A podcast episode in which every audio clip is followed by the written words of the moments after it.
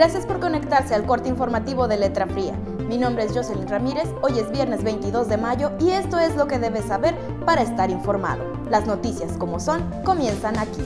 La Secretaría de Salud Jalisco notificó 61 casos nuevos de COVID-19 para acumular 1.028 casos confirmados en todo el estado. La UDG ha reportado 328 personas positivas al SARS-CoV-2. Los laboratorios privados han identificado 146 casos confirmados y la Secretaría de Salud Jalisco notificó hoy un fallecimiento más a causa de COVID-19 con lo que se llega a 96 defunciones por esta infección registrada en 22 municipios de Jalisco. Ayer en reunión virtual con dueños de establecimientos de atención infantil, los secretarios de Educación, Salud y del Sistema de Asistencia Social, así como la titular de la COPRIS HAL, presentaron el protocolo de acción ante COVID-19 para la reapertura de guarderías.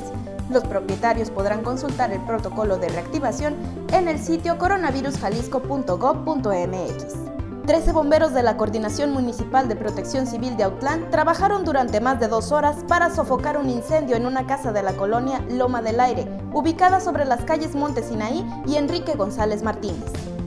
Siete presidentes municipales de Morena, entre ellos Miguel Íñiguez de Autlán de Navarro, llamaron a diputados de su partido a pronunciarse en favor de la aprobación del crédito por 6.200 millones de pesos que solicitó el gobierno de Jalisco para enfrentar el déficit provocado por la pandemia de COVID-19. También el alcalde de Tecolotlán, Ricardo Ramírez Ruela del PRI, pide a los legisladores voten en favor de la iniciativa presentada por el gobierno estatal para la reactivación económica del Estado.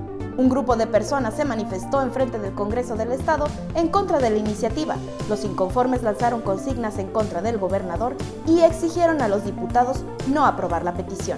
Detectan casos de COVID-19 en Guardia Nacional de Jalisco ante la sospecha de COVID-19 en elementos de la Guardia Nacional en Lagos de Moreno y Puerto Vallarta. La Secretaría de Salud Jalisco aplicó pruebas PCR para identificar casos positivos. Los resultados de la encuesta nacional de calidad e impacto gubernamental 2019 reportan un aumento del 7.5% en la tasa de prevalencia de actos de corrupción colocando al país en un escenario peor al del sexenio pasado, que era considerado el más corrupto de la historia, señaló Max Kaiser, presidente de la Comisión Anticorrupción de Coparmex. Las noticias del día terminan aquí. Este espacio es patrocinado por Llantas y Servicios Robles, Exportaciones Cepeda y Nissan Rancagua.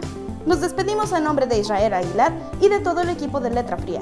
Les deseamos un excelente fin de semana y nos vemos el lunes con más noticias.